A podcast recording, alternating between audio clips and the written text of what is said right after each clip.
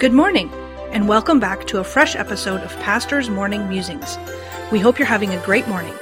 This morning, Pastor Jeff will share with us another great thought from the Word of God.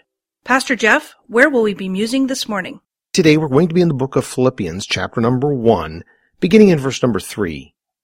I thank my God upon every remembrance of you, always in every prayer of mine for you, making request with joy for your fellowship in the gospel from the first day until now being confident of this very thing, that he which hath begun a good work in you will perform it until the day of Jesus Christ.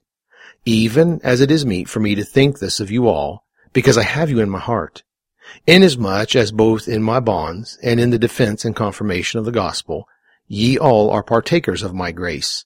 For God is my record how greatly I long after you all in the bowels of Jesus Christ.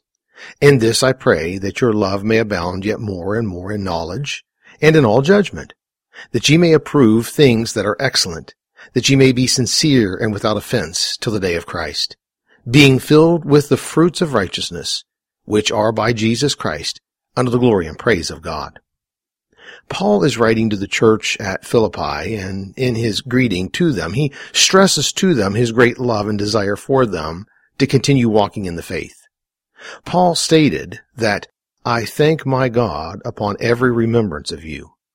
Every time these dear folks came to Paul's mind, he was thankful to God for them and the connection he had made to them. Paul stated that he not only was thankful for them, but that he also made request for them with joy.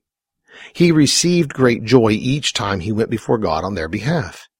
His joy was because of the fellowship he had with them from what he called the first day until the day that he wrote this letter. Though they were not there with him always in a physical state, they were there with him in spirit. No matter where he went, he said they had gone with him in his heart, and he knew he was in their heart. As I was musing on this passage of scripture today, I had to go into my own heart and life and remember those who every time I think of them, I give thanks for them, for the fellowship we have had. So many friends over 25 plus years in the ministry that have made a deep mark in my life that I will never forget.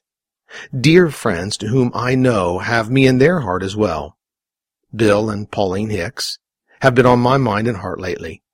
Adam and Holly Grant, Bill and Alice Agee, Roger and Sandy Chris, Mike and Debbie Borsch, and the list goes on and on and on in my mind and in my heart. How about you this morning? Who in your life is so dear to you that every time you think of them, your heart is filled with thanks and joy for their fellowship with you? As I sit here this morning, I keep thinking of people who are dear to me, why not take some time throughout your day today and allow your mind to think of people who are so dear to you and lift their name before the Lord, making requests for them with joy?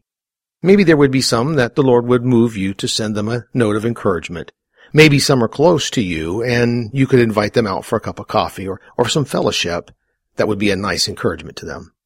What would life be, and especially the Christian life, if we had to walk it alone? Thank you, Lord, for the good friends in my life who over the many years have encouraged me, and I hope I've encouraged them.